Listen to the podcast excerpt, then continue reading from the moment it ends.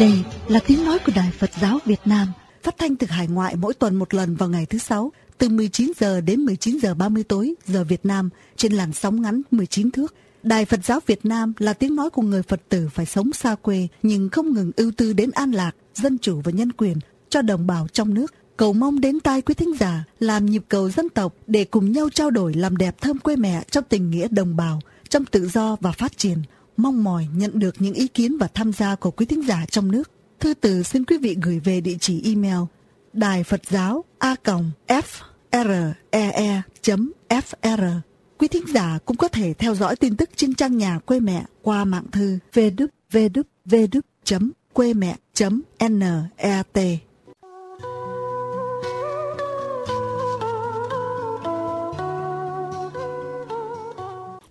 Ý Lan xin kính chào quý thính giả Đại Phật giáo Việt Nam. Hôm nay thứ Sáu, ngày 12 tháng 7 dương lịch 2011 nhằm 13 tháng 7 Tân Mão.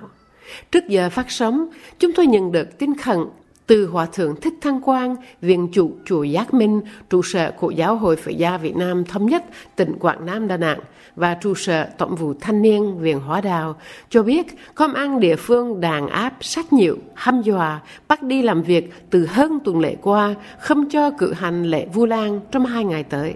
Xin hẹn tường truyền đầy đủ trong kỳ phát thanh tới.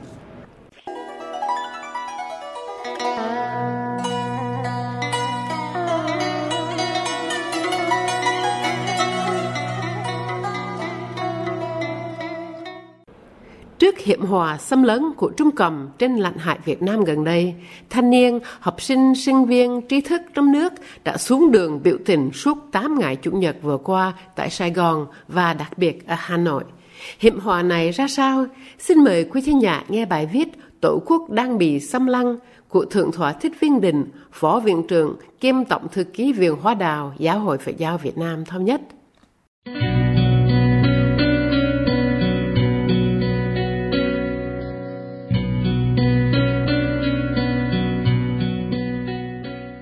Tổ quốc đang bị xâm lăng, thế lực thù địch của dân tộc đã công khai lộ diện.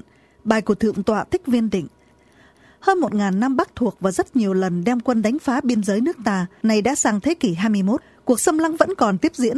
Rõ ràng thế lực thù địch bành trướng bá quyền Đại Hán Bắc Kinh là kẻ thù truyền kiếp, nguy hiểm và thường xuyên nhất của dân tộc Việt Nam. Ngày nay, thế lực thù địch Đại Hán lại ẩn nấp dưới chiêu bài xã hội chủ nghĩa theo chủ thuyết Mark Lenin, vô gia đình, vô tổ quốc để giải bề thông tính Việt Nam.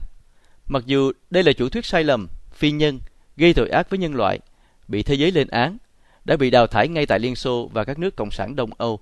Nhưng Trung Cộng vẫn cố giữ mô hình xã hội chủ nghĩa để lợi dụng, che giấu mưu đồ xâm chiếm Việt Nam theo đường lối thực dân kiểu mới.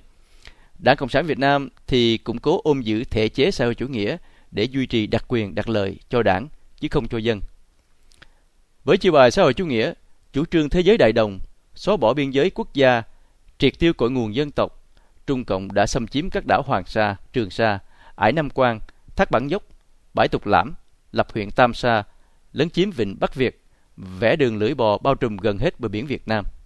Để xâm chiếm hải phận Việt Nam năm 2005, Trung Cộng đã bắn chết 9 ngư dân Việt Nam ở tỉnh Thanh Hóa đang đánh cá trong ngư trường thuộc lãnh hải Việt Nam. Từ đó đến nay rất nhiều lần lính Trung Cộng đã cướp bóc, đánh đập, bắt giam, đòi tiền chuộc các ngư dân thuộc các tỉnh duyên hải Việt Nam từ Thanh Hóa đến Cà Mau. Tính từ năm 2005 đến nay, chỉ riêng tại Quảng Ngãi đã có 33 tàu cá và gần 400 ngư dân Việt Nam bị phía Trung Quốc bắt giữ. Trung Cộng lại tùy tiện cấm ngư dân Việt Nam đánh cá mỗi năm 3 tháng, từ 15 tháng 5 đến 15 tháng 8. Ngày 26 tháng 5 vừa qua, ba tàu hải giám của Trung Cộng còn vào sâu trong hải phận Việt Nam, cắt phá cáp các tàu thăm dò địa chất Bình Minh 2 và Viking 2 của Việt Nam. Ngày 5 tháng 7 và ngày 13 tháng 7 năm 2011, Trung Cộng dùng thuyền có vũ trang đánh đuổi, cướp tài sản, giam giữ các ngư dân Quảng Ngãi, Phú Yên. Đến nay vẫn chưa biết số phận an nguy thế nào. Trách nhiệm của một chính quyền là phải bảo vệ đất nước, bảo vệ nhân dân. Nhưng không hiểu tại sao nhà cầm quyền Cộng sản Việt Nam với đầy đủ quân đội, công an lại im lặng, không tố cáo, không đánh trả, không bảo vệ tánh mạng và tài sản cho người dân bị hại, lại làm ngơ để cho kẻ cướp nước tự do tung hoành mặc cho ngư dân bị đánh, bị giết, bị bắt người, bị cướp của, bị đòi tiền chuộc, phải đau đớn âm thầm tự lo liệu. Đã không chống đối kẻ thù, bảo vệ người dân, nhà công quyền Cộng sản Việt Nam lại còn bắt tay giao hảo, kết tình hữu nghị với kẻ xâm lăng theo phương châm 16 chữ vàng và 4 tốt. Cho Trung Cộng vào Tây Nguyên lấy cớ khai thác bô xít, làm ô nhiễm môi trường, tiêu diệt văn hóa, phá hoại kinh tế, nhất là gây nguy cơ về an ninh quốc phòng rất lớn. Cho Trung Cộng thuê rừng dài hạn 50 năm ở 10 tỉnh biên giới và sâu trong nội địa, tạo thuận lợi cho Trung Cộng đấu thầu các công trình trọng điểm trên toàn quốc, mà tất cả công nhân đều là người Trung Quốc. Biên giới phía Bắc lại bỏ ngỏ, không kiểm soát việc nhập cảnh để cho người Trung Quốc tự do xâm nhập. Trong lúc tổ quốc bị xâm lăng, bị mất đất, mất biển đảo, bị giết người, bị cướp của, nhà cầm quyền Cộng sản Việt Nam đã không dám đánh trả, cũng không dám kêu cứu, thì Trung Cộng lại ngang ngược tuyên truyền vu cáo rằng Việt Nam chiếm nhiều đảo nhất, tỏ ra hung hăng nhất, gây ra nhiều ảnh hưởng xấu nhất trong vùng biển Trung Hoa thuộc chủ quyền không thể bàn cãi của Trung Quốc. Bọn Việt Nam giết ngư dân Trung Quốc cần dạy cho Việt Nam vô ân bạc nghĩa một bài học lớn hơn trước đây. Báo chí chính thức của Trung Cộng không ngớt kêu gọi sử dụng vũ lực với Việt Nam. Ngày 25 tháng 6, Bành Quang Khiêm, tướng Trung Cộng cho rằng tình hình Biển Đông đột nhiên căng thẳng là do Việt Nam và Phi Luật Tân khiêu khích và đe dọa. Trung Quốc từng dạy Việt Nam một bài học, nếu Việt Nam không chân thành sẽ còn nhận bài học lớn hơn và cao giọng mắng mỏ Việt Nam, đòi tát cho Việt Nam vỡ mặt. Truyền hình Trung Quốc còn chiếu cả kế hoạch tấn công Việt Nam. Quá phẫn uất trước việc Trung Cộng xâm lăng Tổ quốc, bắn giết ngư dân Việt Nam, không thể câm lặng mãi được. Ngày 5 tháng 6 2011 và 8 ngày Chủ nhật tiếp theo, hàng ngàn sinh viên học sinh, các nhân sĩ, trí thức, lãnh đạo, tôn giáo cùng nhân dân Việt Nam đã đồng lòng phát khởi truyền thống yêu nước, tổ chức biểu tình chống Trung Cộng xâm lăng, quyết tâm bảo vệ Tổ quốc. Nhưng đau đớn thay, nhà cầm quyền Cộng sản Việt Nam chẳng những đã không khuyến khích lòng yêu nước của nhân dân, không ủng hộ cuộc biểu tình chống ngoại xâm, lại còn nói rằng việc nước đã có nhà nước lo, nhân dân không được biểu tình chống đối Trung Quốc, làm ảnh hưởng đến ngoại giao, biểu tình là vi phạm pháp luật và ra lệnh cho công an, mật vụ, xã hội đèn thẳng tay đàn áp, bắt bớ, đánh đập tàn bạo những người biểu tình chống Trung Cộng xâm lược. Nhất là sau khi ông Hồ Xuân Sơn, Thứ trưởng Ngoại giao, đặc phái viên của lãnh đạo cấp cao Việt Nam đi gặp Ủy viên Quốc vụ Trung Quốc Đới Bỉnh Quốc vào ngày 25 tháng 6 2011. Không rõ hai bên cam kết những gì, nhưng bản tin trên Tân Hoa Xã ngày 28 tháng 6 loan rằng cả hai nước đều phản đối những thế lực bên ngoài can dự vào tranh chấp giữa Trung Quốc và Việt Nam. Và Trung Quốc đã nhiều lần tuyên bố về chủ quyền không thể tranh cãi của mình tại các hòn đảo trên biển Hoa Nam và những vùng biển xung quanh các hòn đảo này. Cũng không quên nhắc nhở Việt Nam về bức thư ngoại giao của Thủ tướng Việt Nam Phạm Văn Đồng năm 1958 gửi tới Thủ tướng Trung Quốc lúc bấy giờ là Chu Ân Lai đã công nhận chủ quyền này. Sau lần gặp gỡ thảo luận này, nhà cầm quyền Cộng sản Việt Nam ra lệnh cho công an đàn áp người biểu tình càng khốc liệt hơn. Bức hình đại úy công an tên Minh dùng dây đạp lên mặt người thanh niên Nguyễn Trí Đức trong cuộc biểu tình tại Hà Nội ngày 17 tháng 7 năm 2011 làm cho ai thấy cũng thảng thốt, bàng hoàng, không thể tin nổi trong lịch sử 4.000 năm văn hiến nước nhà, nay lại có một chế độ hèn với giặc, nhưng ác với dân, dám coi thường nhân phẩm con người, dẫm đạp lên mặt nhân dân, trà đạp lòng yêu nước của nhân dân như vậy. Cấm người dân biểu tình là vi phạm hiến pháp Việt Nam, vi phạm công ước quốc tế về các quyền chính trị và dân sự mà Việt Nam đã ký kết năm 1982. Không có điều luật nào cấm người dân tổ chức biểu tình, nhất là biểu tình chống ngoại xâm bảo vệ Tổ quốc. Sao lại cho là vi phạm luật pháp? Cấm người dân biểu tình chống ngoại xâm không những đã vi phạm hiến pháp, vi phạm công ước quốc tế mà còn phạm tội rất nặng, đó là tội phản quốc. Nếu có chế độ nào đặt ra điều luật cấm người dân biểu tình chống ngoại xâm bảo vệ tổ quốc, thì đó chỉ có thể là chế độ bán nước của Trần Ích Tắc, Lê Triều Thống mà thôi. Có nhiều nghi vấn được nêu ra. Tại sao nhà cầm quyền Cộng sản Việt Nam lại chấp nhận đứng riêng lẻ, chống lại ý chí của toàn dân như vậy? Tại sao Đảng Cộng sản Việt Nam lại phải hợp tác với kẻ thù, chịu cúi đầu tuân phục, trung thành với phương châm 16 chữ vàng và 4 tốt do Trung Cộng đề ra? Tại sao nhà cầm quyền Cộng sản Việt Nam phải tiếp tục ca tụng, kết giao tình đồng chí với kẻ thù xâm lăng Tổ quốc, giết hại đồng bào mình và lại còn cam kết giải quyết hòa bình các bất đồng trên biển giữa hai nước thông qua đàm phán và hiệp thương hữu nghị. Việc Trung Cộng xâm chiếm biển đảo, giết người cướp của ngư dân Việt Nam.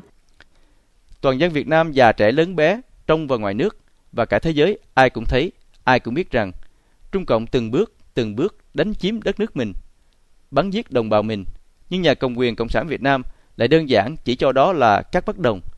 Thậm chí, báo chí tướng lãnh Trung Cộng còn hăm dọa, đòi tác cho Việt Nam vỡ mặt.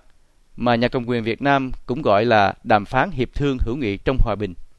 Lẽ nào do nhà cầm quyền Cộng sản quá yêu chủ nghĩa xã hội, muốn tiến lên thế giới đại đồng, hay là do mắc kẹt cái công hàm năm 1958 của Phạm Văn Đồng, hay như lời đại lão Hòa Thượng Thích Quảng Độ trong cuộc trả lời phỏng vấn của Đài Á Châu Tự Do nhân việc công an ngăn chặn, không cho Ngài và Chư Tăng thuộc Giáo hội Phật giáo Việt Nam Thống nhất đi tham gia biểu tình chống Trung Cộng ngày 5 tháng 6 năm 2011. Ngài đã nói, mục đích của Đảng Cộng sản là làm cách nào để giữ Đảng Cộng sản mà thôi, giữ đến cùng để truyền đời cha, đời con, đời cháu, đời chắt, đời chút, đời chít. Cho dù mất nước mà còn Đảng cũng được, có thể làm tay sai mà giữ Đảng được, họ cũng sẵn sàng, chứ họ không bỏ cái Đảng Cộng sản đâu. Hoàn cảnh đất nước Việt Nam vừa nhỏ vừa yếu, một mình chắc chắn không chống lại Trung Cộng to lớn hùng mạnh.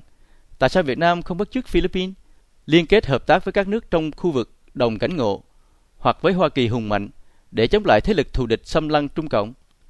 Nhà cầm quyền Cộng sản Việt Nam lại một mình lén lút âm thầm ký kết giải quyết song phương với Trung Cộng, một kẻ xâm lược truyền kiếp đầy mưu mô xảo quyệt. Vận nước đã đến, các nhân sĩ, trí thức, các nhà lãnh đạo các tôn giáo, các sinh viên học sinh cùng toàn thể nhân dân trong và ngoài nước nêu cao truyền thống 4.000 năm giữ nước, dựng nước của các vua hùng, của bà Trưng, bà Triệu, của Ngô Quyền, Lý Thái Tổ, Trần Nhân Tông, của Lê Lợi, Quang Trùng, đã từng dẹp Hán, phá Tống, Bình Nguyên, kháng Minh, trừ thành đang quật khởi, đứng dậy loại bỏ những kẻ nội ứng phản quốc Trần Ích Tắc, Lê Triều Thống, cùng nhau một lòng chống ngoại xâm, bảo vệ Tổ quốc. Thượng tọa Thích Viên Định lòng mẹ bão lá như biển thái bình già rào tình mẹ tha thiết như dòng suối hiền ngọt ngào lời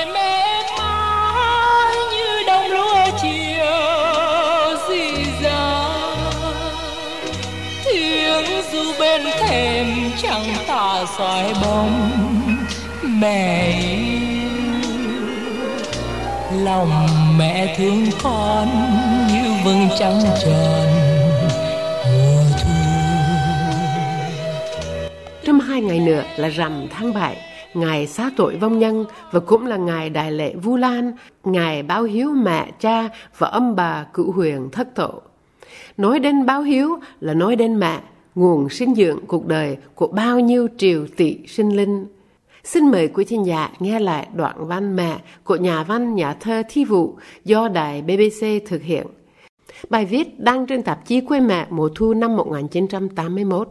Sau được nhà xuất bản Quê Mẹ ở Paris ấn hành năm 84 và được ký giả Đỗ Văn giới thiệu và đọc trên đài BBC nhân dịp Tết Quý Hợi năm 83. Sau đây là đoạn khúc Mẹ do đài BBC phát về Việt Nam cách đây 18 năm.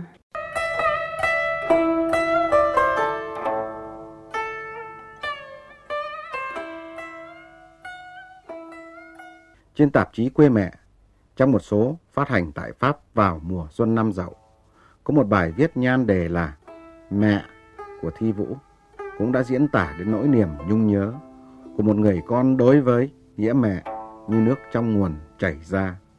Xin trích đọc những lời của Thi Vũ.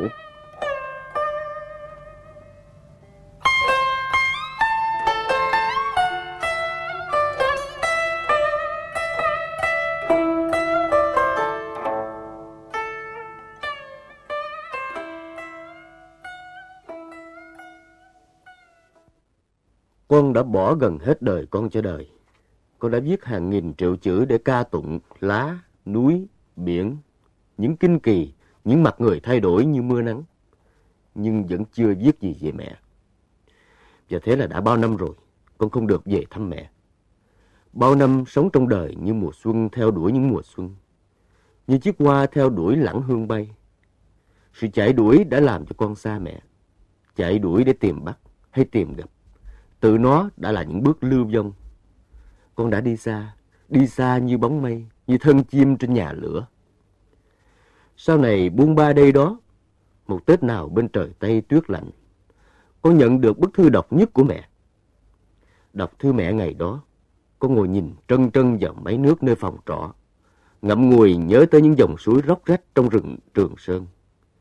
Những dòng suối nước trong, ngọt và mát. Nước là cuộc sinh tử của đời người. Phải chăng vì vậy mà dân tộc ta đã lấy nước làm nơi trú ẩn? Nước Việt Nam nghĩa là hàng tỷ triệu tấn hạt nước của đại dương, cộng với hàng tỷ triệu tấn hạt nước trong lá rừng Trường Sơn, trong hoa trên đồng, trong sương trên núi, trong khói trên sông, trong gạo trên đồng. Diễm tuyệt, dù còn bị cách ngăn bởi hình hài hay thể tích, dù còn bị những ý thức hệ hay chủ nghĩa dông tính hút khô. Nỗi lòng mẹ thương con, con nhớ mẹ, là dòng nước vô hình tuôn chảy khắp thinh không. Lẽ đó chỉ mẹ mới biết và con mới cảm. Một ngày nào đây, hàng chục năm tăng thành trăm năm cách biệt, hàng nghìn năm thành hàng triệu năm ánh sáng, thì lòng mẹ và tình con trong nước vẫn mãi mãi là một đóa sen rời của dẫu lìa ngó ý còn dương tơ lòng.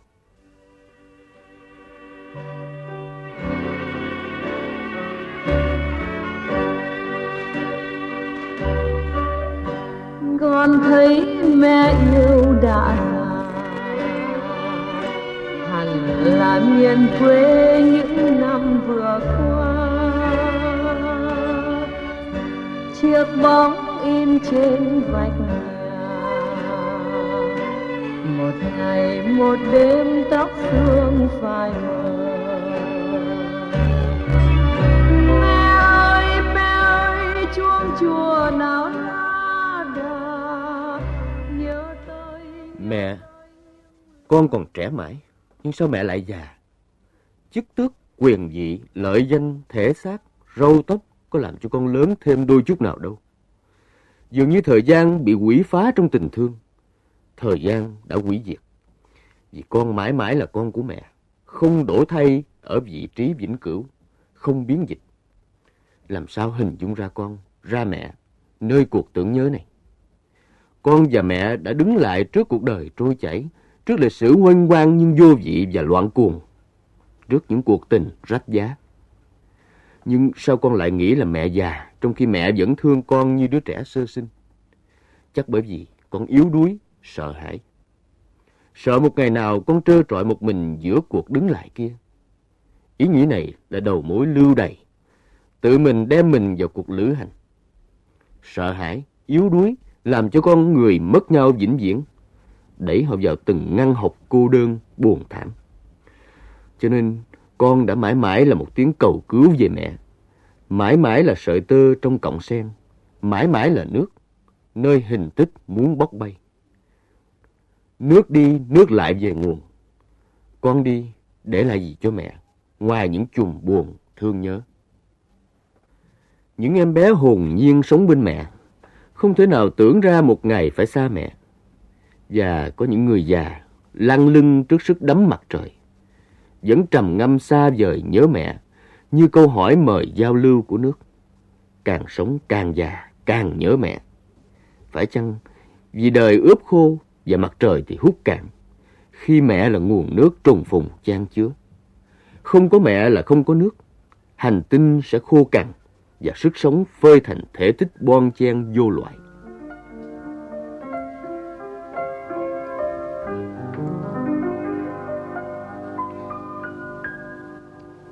giọt nước mắt của mẹ là một dòng suối man mắc tình thương vun bồi sông núi, mang gió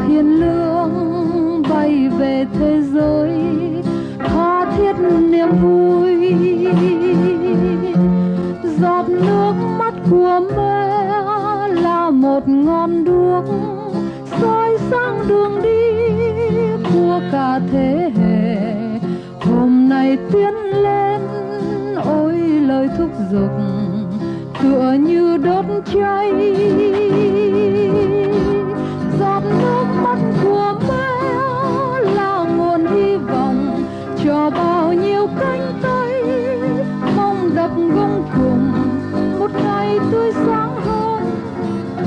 về tưng bừng, một ngày có anh mai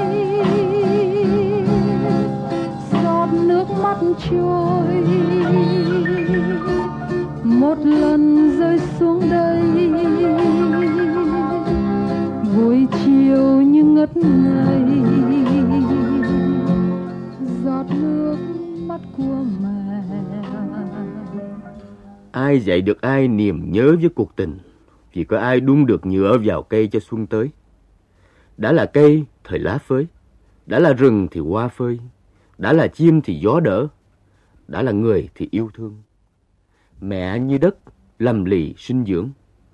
Hoa lá, hình cây có khác, nhưng chất đất vẫn là nguồn cội sinh thành. Sự sống như nhánh sông đêm chảy hoài những hạt nước. Có lẽ vì vậy, trong mọi góc lòng người, trong nhiều số giờ của đời, hình ảnh mẹ, hình bóng nước cứ tràn lan sao xuyến, chờn dờn như con trăng giữa tháng.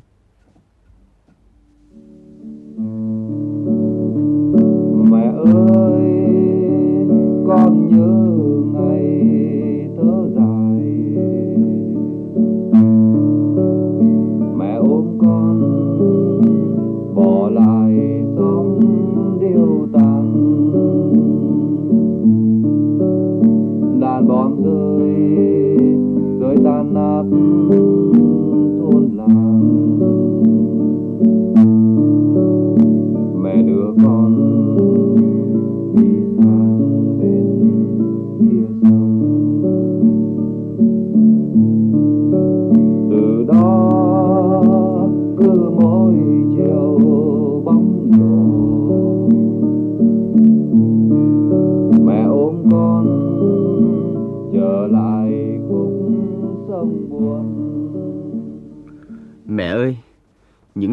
thương nhớ nở mãi trên hồn của mỗi một mùa về. Từ xuân chớm, hè bay, thu rụng qua đông chờ, tới những miên diễn không đổi thay. Tiếc rằng loài người đã can dự quá nhiều, xâm phạm quá nhiều vào nỗi nhớ nguyên trinh.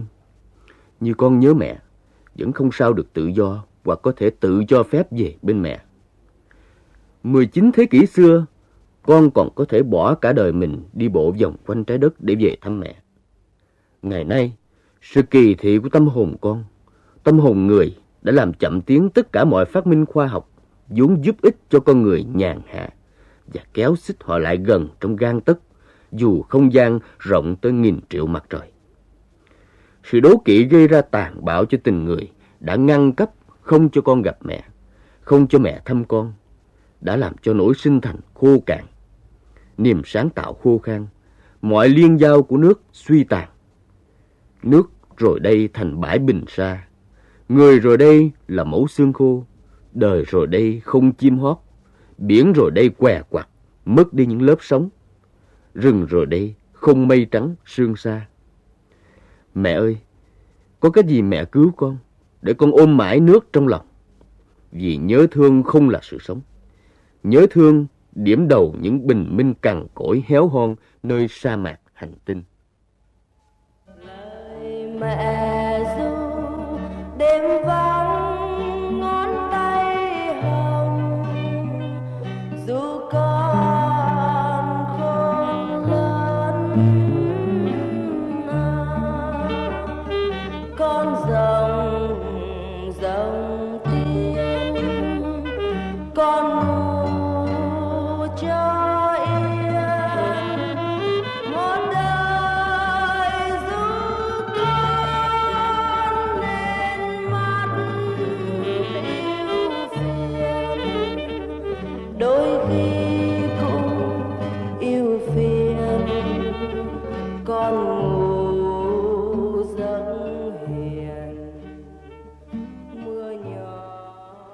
Thế giới giàu sang đến bao nhiêu cũng không đánh đổi được tiếng ru hời của mẹ.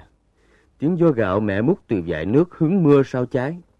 Tiếng gió trưa bên hiên hè còn thoảng chút hương cao. Thành phố sáng lạng, nguy nga bao nhiêu cũng không bằng khuôn mặt mẹ bên dĩa đèn dầu lay lắc. Những đêm con học bài. Ôi, kho tàng ký giảng thật giàu mà sao người gác cổng vẫn nghèo sơ. Con đi giữa thế giới như dự chợ phiên ngồi giữa đống thúng muỗng chứa đầy kỷ niệm, bán cho ai và ai cần mua. Mọi cuộc gặp gỡ là một lần hồi tưởng đơn côi. Con người sống bên nhau như bóng ma, ngôn ngữ đom đóm không xé nổi màn đêm và cảm thông chỉ là những lần ngộ nhận. Bởi vì nước chưa môi giới được hình hài như giữa mẹ và con. Ước chi chữ nghĩa là con đường biết đi, nhớ thương là con đò dưới bến để con về bên mẹ Tết này. Thiên hạ chảy đò qua sông, nhưng bao năm rồi, con là con đò nằm đợi một dòng sông chảy. Con sông quê hương ta đã cạn khô, không nước vì thiếu tình. Chỉ còn mẹ ở một nơi nào rất xa, xa ngoài tầm giới ý lực. Sự xâm phạm đã quá bạo tàn. Thiếu mua giới nước, con người khô héo, mất sức sống. Mẹ ngậm ngùi và con thắt ruột. Giữa Tết mông lung, con chỉ còn biết dâng những tiếng nói của con tim cho mẹ và viết ra thành những dòng thương nhớ mẹ để nối lại tình sông. Mẹ hãy ghé hơi mẹ lên làn gió, cho con thở chút hương xưa.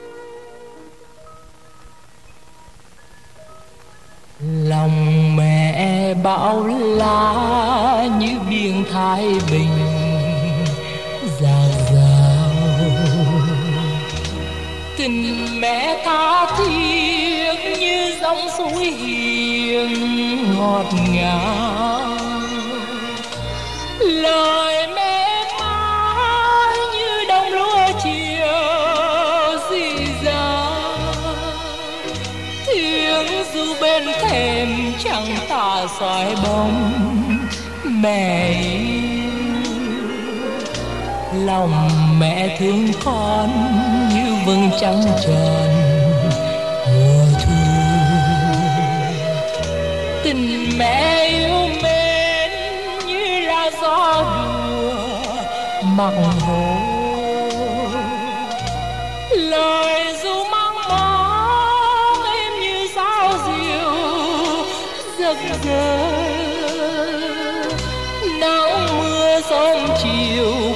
cùng tiếng hát trẻ thơ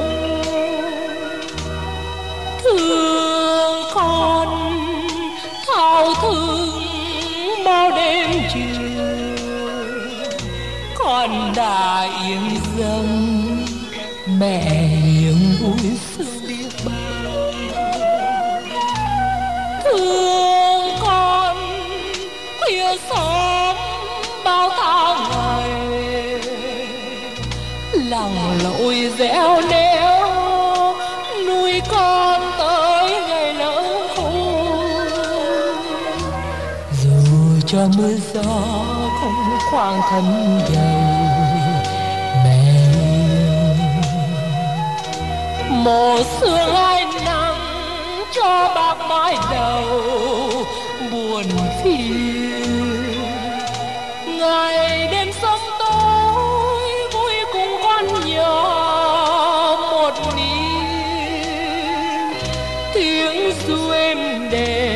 Đêm mẹ hiền nắm ta chia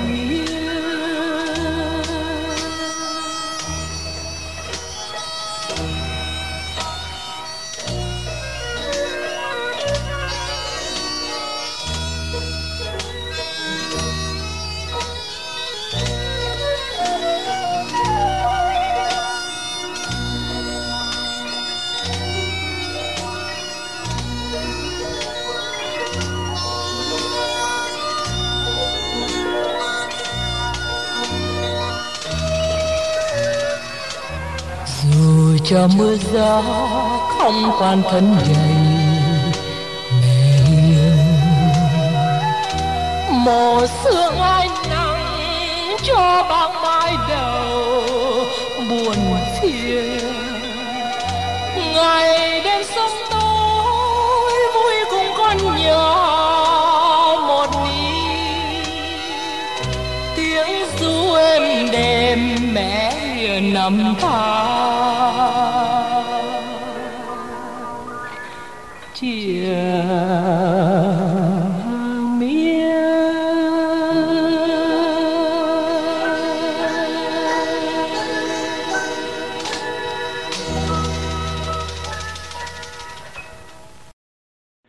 trình Đài Phật giáo Việt Nam đến đây tạm chấm dứt.